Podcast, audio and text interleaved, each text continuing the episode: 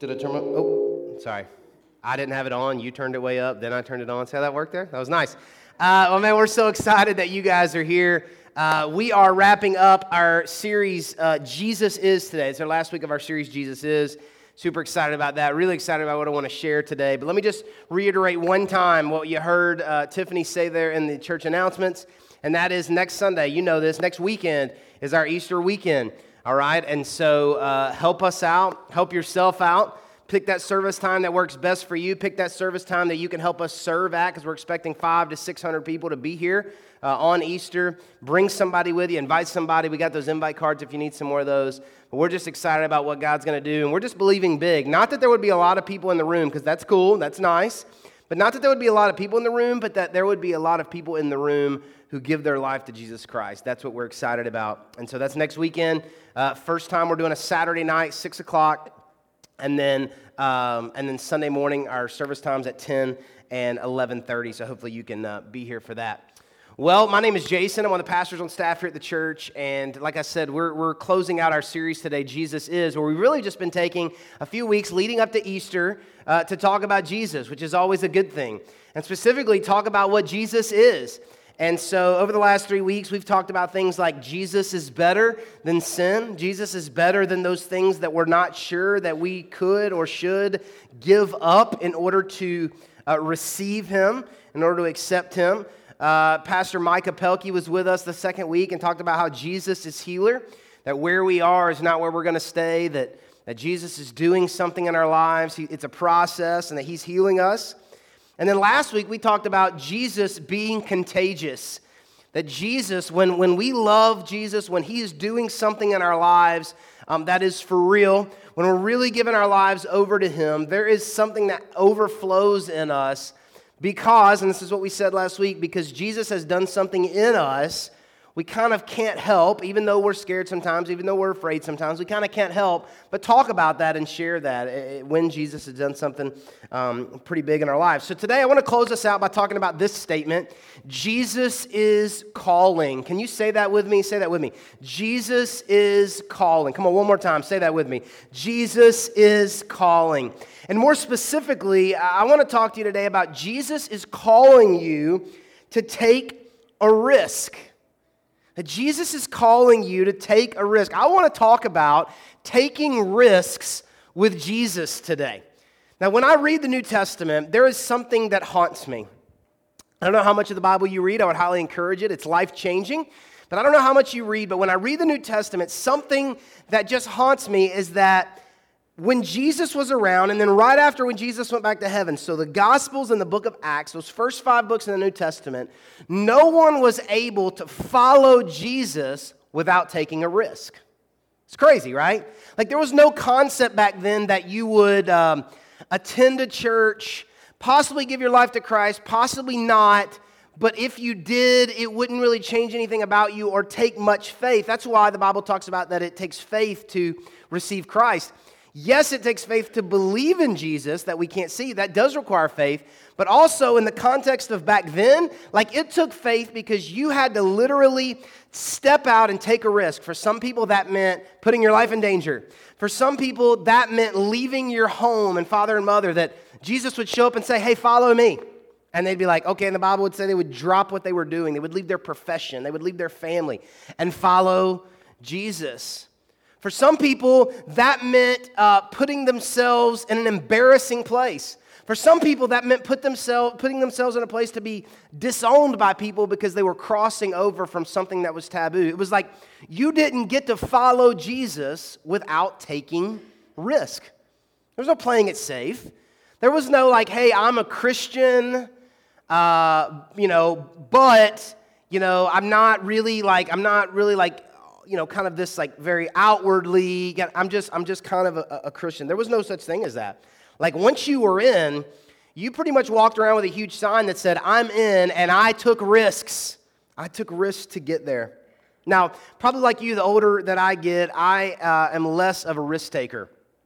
As a matter of fact, uh, I recently had to take a, a survey, like a test, uh, for some pastor coaching that I'm in. And I took this, this test, and it was to score my makeup in four specific areas as a leader uh, passion, intelligence, guts, and luck. So it was scoring me in passion, intelligence, guts, and luck. And out of those four uh, levels, you know, some of you probably think it'd be intelligence. That's not true. You'd be wrong about that. Intelligence was actually my highest one. Um, but guts was my lowest score. The guts was my lowest score. That I, I'm just, I've, I've never really been much of a risk taker. Thinking about this message, I called my dad and my brother and I said, hey, listen, I'm talking about taking risks Sunday. Can you think of any like stories growing up? I mean, funny stories would be great, but you know, any stories where like I just took a big risk and maybe it blew up in my face and they would think and think, and both of them said like, no, I can't really think of one. Like you just, you are not a big risk taker. And, and after I hung up with them, I thought about one. So I'm going to share with you the one time in my life as a, a growing up that I took a risk and it blew up in my face, okay? So I, growing up, my, my sports that I played was, um, was basketball and golf. Basketball and golf, that's what I played. That's still what I play uh, as an adult. And so like, I just loved both of those sports. And we moved, my family moved my freshman year. After my freshman year, I lived in this small country town called Ooltewah, all right? and it just one exit. It was tiny, and uh, and I was not great, but as a freshman in a small country town, I was really good, and I actually got to play JV instead of just freshman. I was averaging 10, 12 points a game. Like I thought I was really good. So my dad tells me, "Hey, we're moving to Atlanta." I'm like, "Okay." So we moved to Atlanta, and I go to a high school with 800 freshmen, like 4,000 students. And I go and meet the coach and I say, hey, yeah, you know, I actually played JV uh, back in Tennessee and uh, started, averaged 12 points a game. He's like, really? That's great, man. So uh, he did a little private workout with me. I did okay. And he said, well, listen, tryouts are in about uh, two months. And, uh, and just be ready, man. Love to, love to have you on the team. And so one of my life goals, one of my ambitions in life was to be able to dunk. Now, look, come on, take a look at me, all right? That's going to take a miracle. That's going to take Jesus coming through in a big way. But I don't know if you don't if you grew up playing basketball, you know what I'm about to say, but like there were these shoes that you would wear around that were like calf muscle building shoes. And they just had a big platform in the front, and so you'd walk on your toes to build your calf muscles so that you could jump higher. And so, man, I got me a, a, pair of these and I, I would wear them around. And sure enough, I was getting able to, I was being able to jump higher and higher. And the goal at my house would lower from 10 to whatever I wanted. And so I would be practicing. And I got to where I could dunk a nine and a half uh, foot tall basketball goal. And so I so desperately wanted to be able to dunk at basketball tryouts. That was my goal. I've got two months to be able to dunk at basketball tryouts. So I'm wearing the shoes and I'm practicing. And I got to the point where I could dunk a tennis ball on a 10 foot goal because I could palm the ball, but I couldn't dunk a real basketball. So I'm practicing and practicing. I get as good as I can get. And we go to basketball. We go into the tryouts. There's probably about 40 guys in there. And, um, and, and I'm, you know, I'm jumping around trying to stretch out, trying to get loose to try to dunk. And I tried a couple times and I couldn't get it. And before the coach got in there, um, some of the guys were trying to do like fancy dunks and stuff. And there was this guy named Bobby, and Bobby was the uh, he was the defensive uh, or an offensive tackle for our football team. Bobby was huge. I'm talking about huge, and so Bobby was like throwing guys up so they could do like reverse dunks and everything. And I was like, Bobby, Bobby, throw me, throw me. And so I get ready and I back up, and I, he says, Okay, you run, you're just gonna get right here, two feet. I'm just gonna launch you up. I said, Sweet, I got this. And so I wanna, I wanna show off in front of everybody. I got all these guys, you know, I've already tried by myself, I can't do it. I got all these guys watching, and I take off running, and I go, and I just timed it just a little bit wrong, just a little bit, just a little bit wrong. And like I kind of jumped before he threw me, and then he kind of threw me, and I'm up in the air, and I go to dunk like a Sprite commercial. Some of you know what I'm talking about and I'm just a little bit short, and the ball kind of hits the front of the rim with my hand. I fall backwards, break my fall, and break my left wrist. Yeah, yeah, break my left wrist. But I'm the new kid at the school, and I don't want to not try out, so I don't know that it's broke. It just really hurts. And so I go get some tape, and I just tape it up, and I just go around tryouts like with one arm, just kind of doing this. I go through the first day and, I, and I'm acting all tough, and I get in the car with my mom. She picks me up, and I said, I start crying, Mom, we got to go to the doctor. I remember this.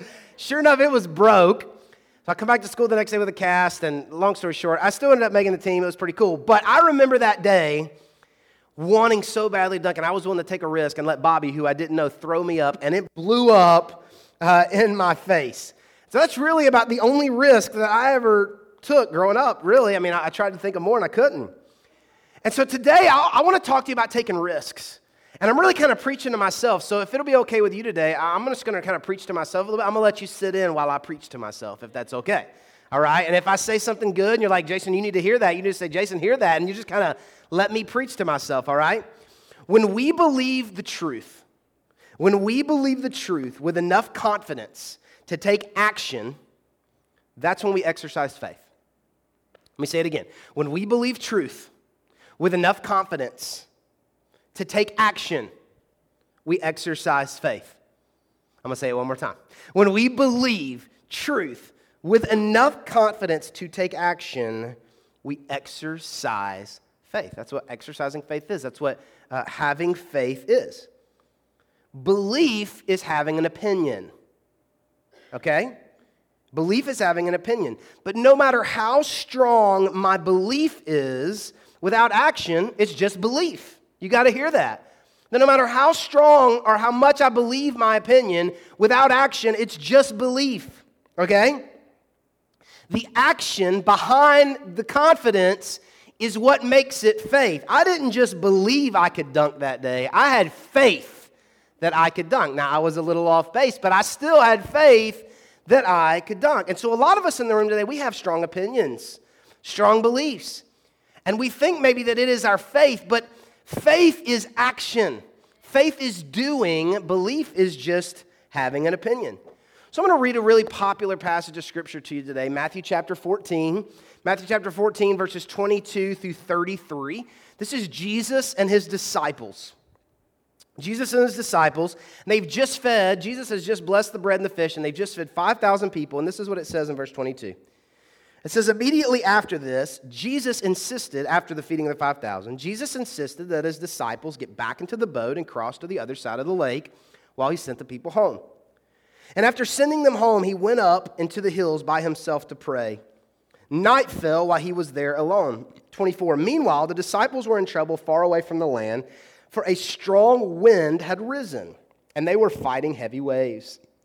About three o'clock in the morning, Jesus came toward them walking on the water. And when the disciples saw him walking on the water, they were terrified. In their fear, they cried out, It's a ghost! It's a ghost! That's a huge statement right there. We don't have time to talk about today, but a lot of times we just say stupid stuff and when we're afraid, right? So they're afraid and they're like, hey, it must be a ghost. right? And so then Peter called out, or Jesus says, Take courage, I am here. And 28, then Peter called to him, Lord, if it's really you, tell me to come to you walking on the water. Yes, come, Jesus said. So Peter went over uh, the side of the boat and walked on the water towards Jesus. But when he saw the strong wind and the waves, he was terrified and began to sink. Save me, Lord, he shouted. And Jesus immediately reached out and grabbed him. You have such little faith, Jesus said. Why did you doubt me? And when they climbed back into the boat, the wind stopped, and the disciples worshiped him, saying, You really are the Son of God. And just kind of a cool little nugget here for you that has nothing to do with what we're talking today. Jesus actually did something like this twice. One time he was asleep in the boat, and there was a storm, and he calmed the storm. But that was earlier in the ministry of Jesus when the disciples were just getting to know him.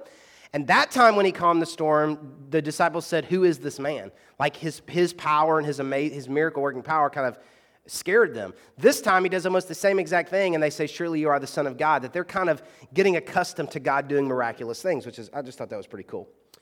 So, so in this story, Matthew chapter 14, Jesus tells the disciples, Get in the boat and go across the lake. So if I'm reading this right, that means that Jesus intentionally put them in the middle of a storm. Jesus knew exactly what was going to happen. And Jesus said, I want, I'm not going with you. I was with you last time. I'm not going with you. I want you to go across this lake. And Jesus knew exactly what was going to happen. Jesus put them intentionally in a place of chaos, knowing exactly what he was doing. You know, God does that sometimes, right? You know, God does that. Why would he do that? Why would God intentionally ever put us in a place of chaos? Why would God ever put us in a place of storm or a place of fear? Right? Well, the sad truth is that You and I rarely exercise our faith until we have to. That's just kind of the reality. It's sad, but it's true. You and I rarely exercise our faith until we have to. And Jesus is not okay with us living a comfortable life that doesn't require faith. So sometimes he'll put us in a storm at 3 o'clock in the morning. And so I don't like that. Well, Jesus doesn't like when we don't live a life of faith. Jesus doesn't want us to have a relationship with God that doesn't require faith. It's not even really possible. And so sometimes, because we all get stagnant, we all stay where we are, Jesus says, you know what? You know what will awaken their faith? A storm at 3 o'clock in the morning.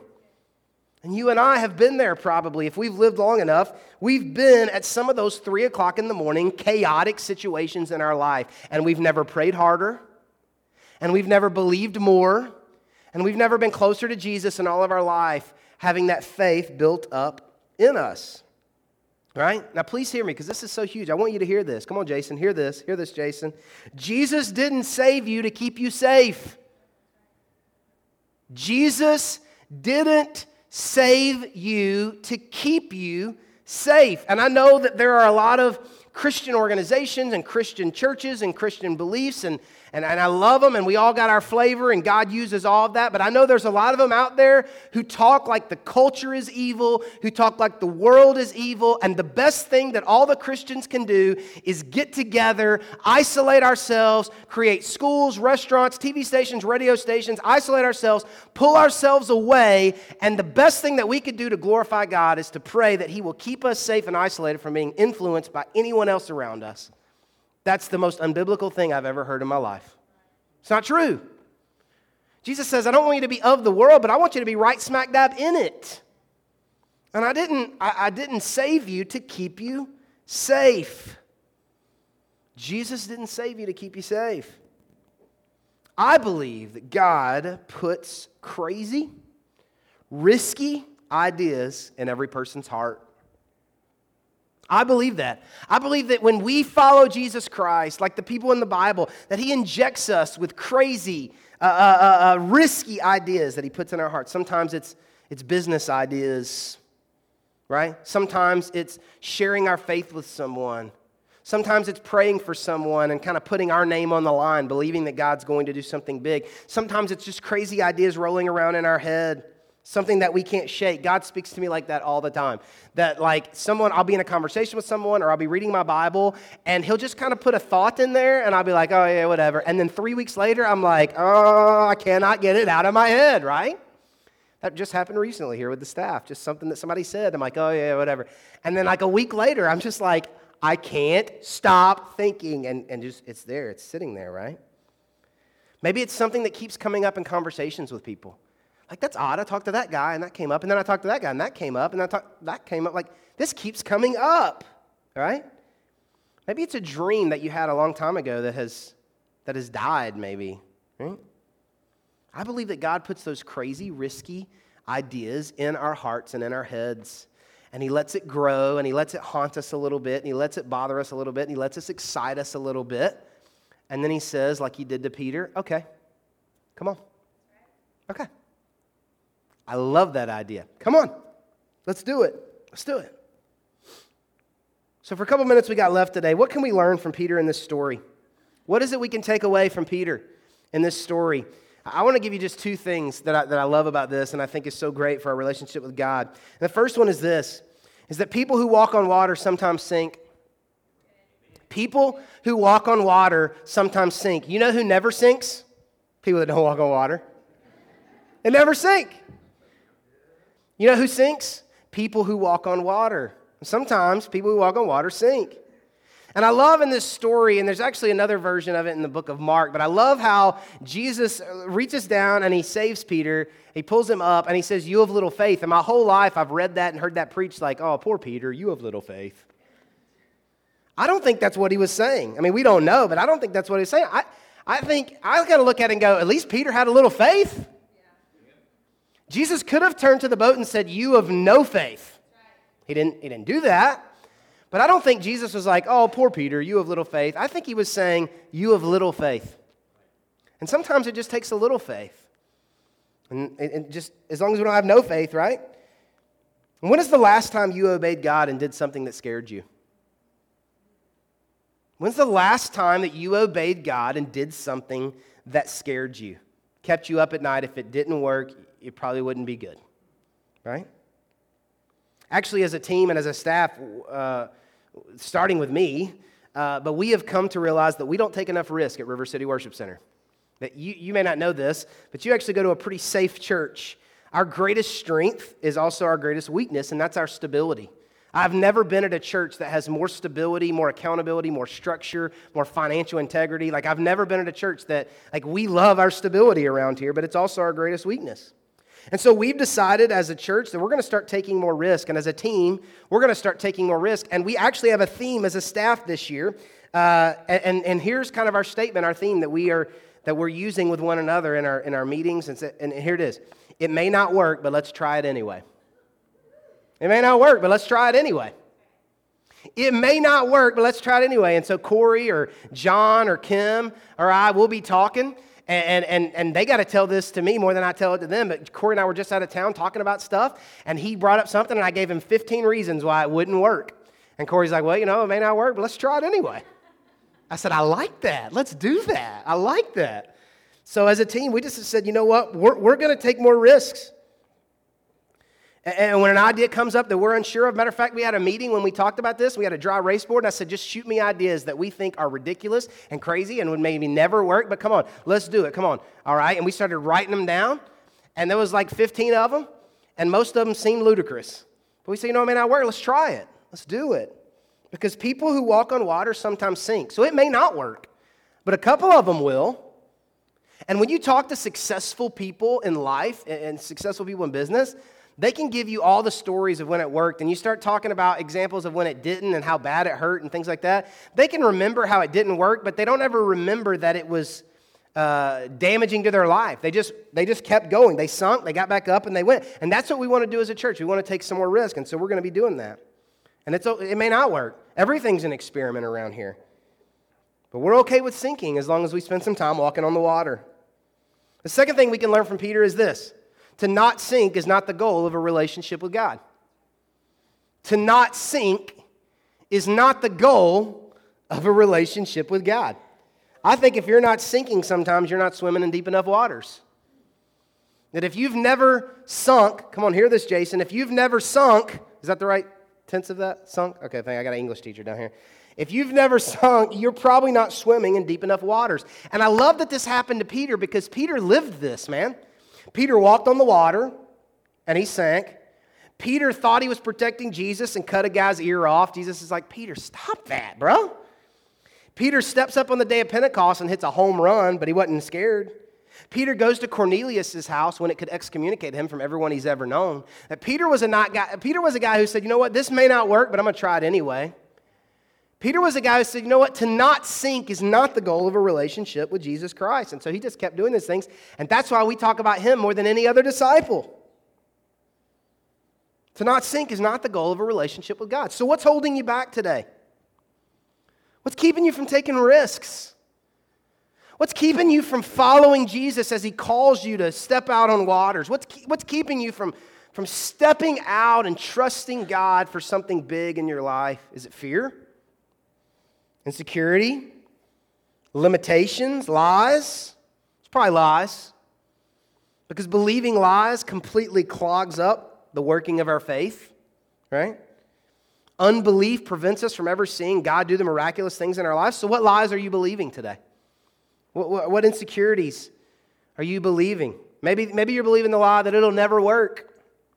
Maybe you're believing the lie that I'll be too embarrassed Maybe you're believing the lie that people will think you're crazy, but that actually is probably true, but that's, that's good sometimes that, that, that, that normal people think you're crazy. That's actually good sometimes.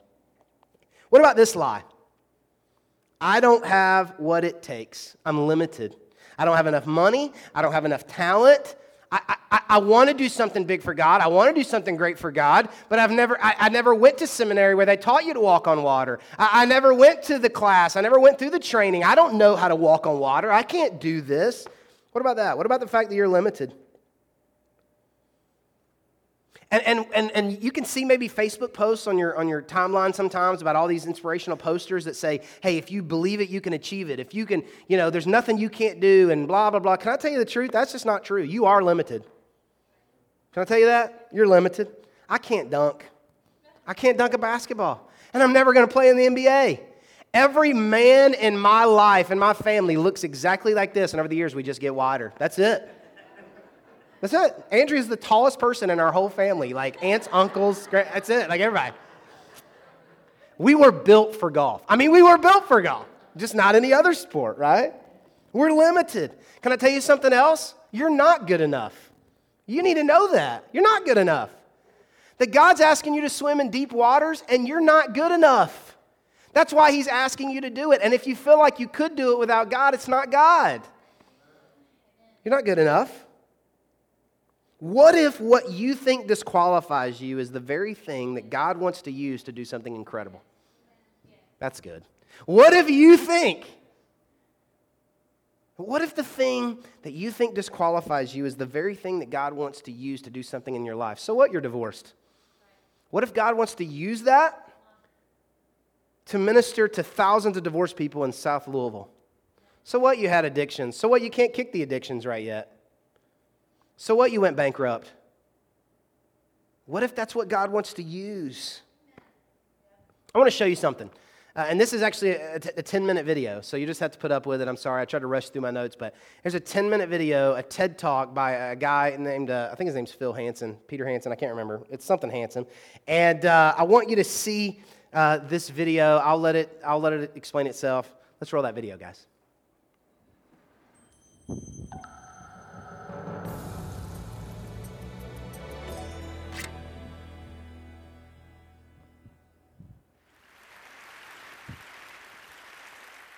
So, when I was in art school, I developed a shake in my hand, and this was the straightest line I could draw. Now, in, in hindsight, it was actually good for some things like mixing a can of paint or shaking a Polaroid. But at the time, this was really doomsday. This was, this was the destruction of my dream of becoming an artist. The shake developed out of really a single minded pursuit of pointillism, just years of making tiny, tiny dots. And eventually, these dots went from being perfectly round to looking more like tadpoles because of the shake. So, to compensate, I'd hold the pen tighter, and this progressively made the shake worse, so I'd hold the pen tighter still. And this became a vicious cycle that ended up causing so much pain and joint issues, I had trouble holding anything. And after spending all my life wanting to do art, I left art school, and then I left art completely. But after a few years, I just couldn't stay away from art, and I decided to go to a neurologist about the shake and discovered I had permanent nerve damage. And he actually took one look at my squiggly line and said, Well, why don't you just embrace the shake? So I did. I went home, I grabbed a pencil, and I just started letting my hand shake and shake. I was making all these scribble pictures. And even though it wasn't the kind of art that I was ultimately passionate about, it felt great. And more importantly, once I embraced the shake, I realized I could still make art. I just had to find a different approach to making the art that I wanted. Now, I still enjoyed the fragmentation of pointillism, seeing these little tiny dots come together to make this unified whole. So I began experimenting with other ways to fragment images where the shake wouldn't affect the work, like dipping my feet in paint and walking on a canvas. Or in a 3D structure consisting of 2 by 4s creating a 2D image by burning it with a blowtorch. I discovered that if I worked in a larger scale and with bigger materials, my hand really wouldn't hurt. And after having gone from a single approach to art I ended up having an approach to creativity that completely changed my artistic horizons. This was the first time I'd encountered this idea that embracing a limitation could actually drive creativity. At the time, I was finishing up school and I was so excited to get a real job and finally afford new art supplies. I had this horrible little set of tools, and I felt like I could do so much more with the supplies I thought an artist was supposed to have. I actually didn't even have a regular pair of scissors. I was using these metal shears until I stole a pair from the office that I worked at. So I got out of school, I got a job, I got a paycheck, I got myself to the art store, and I just went nuts buying supplies. And then when I got home, I sat down and I set myself to test to really try to create something just completely outside of the box. But I sat there for hours and nothing came to mind. The same thing the next day and then the next, quickly slipping into a creative slump. And I was in a dark place for a long time, unable to create. And it didn't make any sense because I was finally able to support my art, and yet I was creatively blank. But as I searched around in the darkness, I realized I was actually paralyzed by all of the choices that I never had before. And it was then that I thought back to my jittery hands, embrace the shake. And I realized if I ever wanted my creativity back, I, I had to quit trying so hard to think outside of the box and get back into it. I wondered could you become more creative then by looking for limitations? What if I could only create with a dollar's worth of supplies? At this point, I was spending a lot of my evenings in, well, I guess I still spend a lot of my evenings in Starbucks, but I know you can ask for an extra cup if you want one. So I decided to ask for 50. Surprisingly, they just handed them right over. And then, with some pencils I already had, I made this project for only 80 cents. It really became a moment of clarification for me that we need to first be limited in order to become limitless. I took this approach of thinking inside the box to my canvas and wondered what if instead of painting on a canvas, I could only paint on my chest? So I painted 30 images, one layer at a time, one on top of another, with each picture representing an influence in my life. Or what if instead of painting with a brush, I could only paint with karate chops? so I dipped my hands in paint and I just, I just attacked the canvas and I actually hit so hard that I bruised a joint in my pinky and it was stuck straight for a couple weeks. Or what if, what if instead of relying on myself, I had to rely on other people to create the content for the art? So for six days, I lived in front of a webcam, I slept on the floor, and I ate takeout.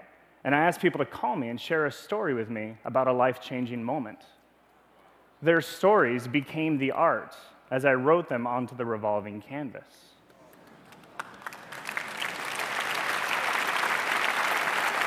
Or, what if instead of making art to display, I had to destroy it? This seemed like the ultimate limitation, being an artist without art. This destruction idea turned into a year long project that I called Goodbye Art, where each and every piece of art had to be destroyed after its creation. In the beginning of Goodbye Art, I focused on forced destruction, like this image of Jimi Hendrix, made with over 7,000 matches. Then I opened it up to creating art that was destroyed naturally. I looked for temporary materials, like spitting out food sidewalk chalk, and even frozen wine. The, the last iteration of destruction was to try to produce something that didn't actually exist in the first place. So I organized candles on a table, I lit them and then blew them out. Then repeated this process over and over with the same set of candles. Then assembled the videos into the larger image. So the end image was never visible as a physical whole. It was destroyed before it ever existed. In the course of this Goodbye Art series, I created 23 different pieces with nothing left to physically display. What I thought would be the ultimate limitation actually turned out to be the ultimate liberation, as each time I created, the destruction brought me back to a neutral place where I felt refreshed and ready to start the next project. It, didn't, it did not happen overnight. there were times when my projects failed to get off the ground, or even worse, after spending tons of time on them, the end image was kind of embarrassing. But having committed to the process, I continued on, and something really surprising came out of this. As I destroyed each project, I was learning to let go. Let go of outcomes, let go of failures, and let go of imperfections. And in return, I found a process of creating art that's perpetual and unencumbered by results. I found myself in a state of constant creation, thinking only of what's next and coming up with more ideas than ever. When I think back to my three years away from art, away from my dream, just going through the motions, instead of trying to find a different way to continue that dream, I just quit. I gave up. And what if I didn't embrace the shake?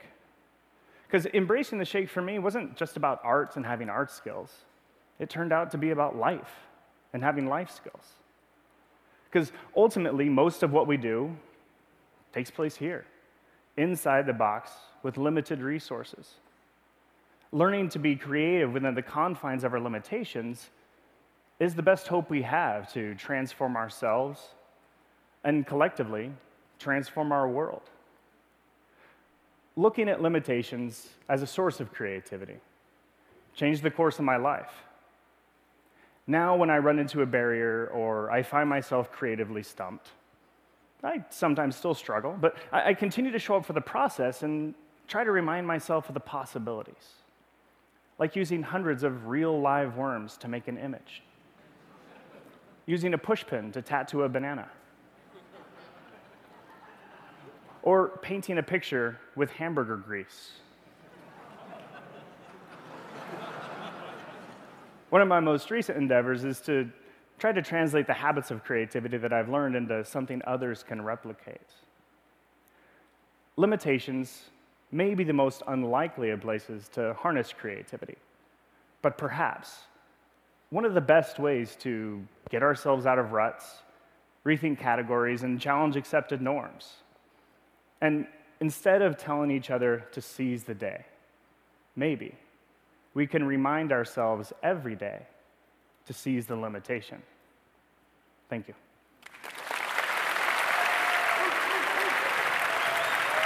Good. So good. You hear what he said? He said, I was learning to let go of outcomes, failures, and imperfections. I was learning to let go of outcomes, failures, and imperfections. So, what if I sink sometimes?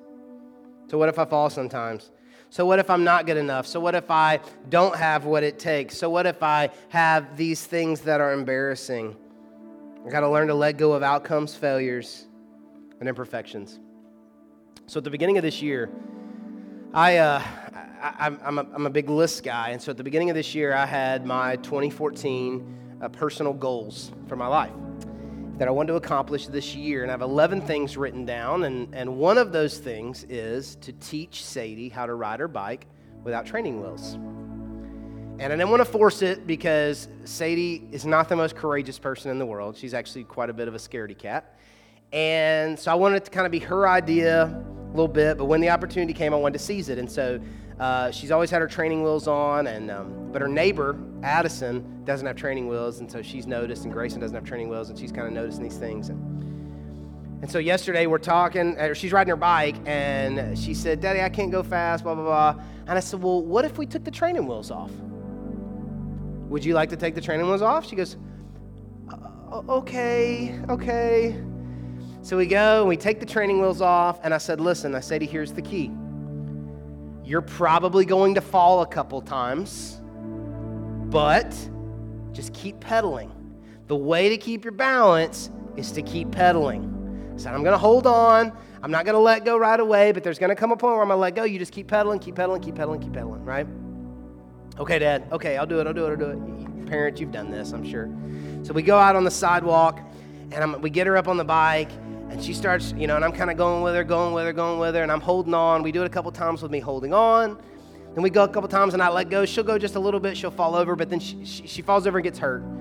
Then the next time she falls over and puts her feet down and catches herself. Then the next time she, she stops pedaling, but she's able to stand up straight. We were never able to totally get it there, but, but it, was a, it was great. It was a success. It was good. So I go back inside. This was yesterday go back inside, and she is outside with Addison. I got the front door open, and Addison says, Hey, let's ride our bikes. And so Addison gets his bike, and Sadie decides instead of riding the small bike that she normally rides with the base and everything, she goes and gets her bike without the training wheels. No dad out there to help her. She goes and gets it, and she tries, and she fails miserably. And she falls, and she comes inside, and she's crying, and she's screaming at me. And this is what she says she says, she's crying, she's hurt, and she says, Daddy, why did you ask me that question? I have no idea what she's talking about. I mean, this is the greatest sermon illustration ever. Thank you, Jesus. She says, Daddy, why did you ask me that question? I said, Sadie, what are you talking about? She said, Why did you ask me, do I want to take the training wheels off?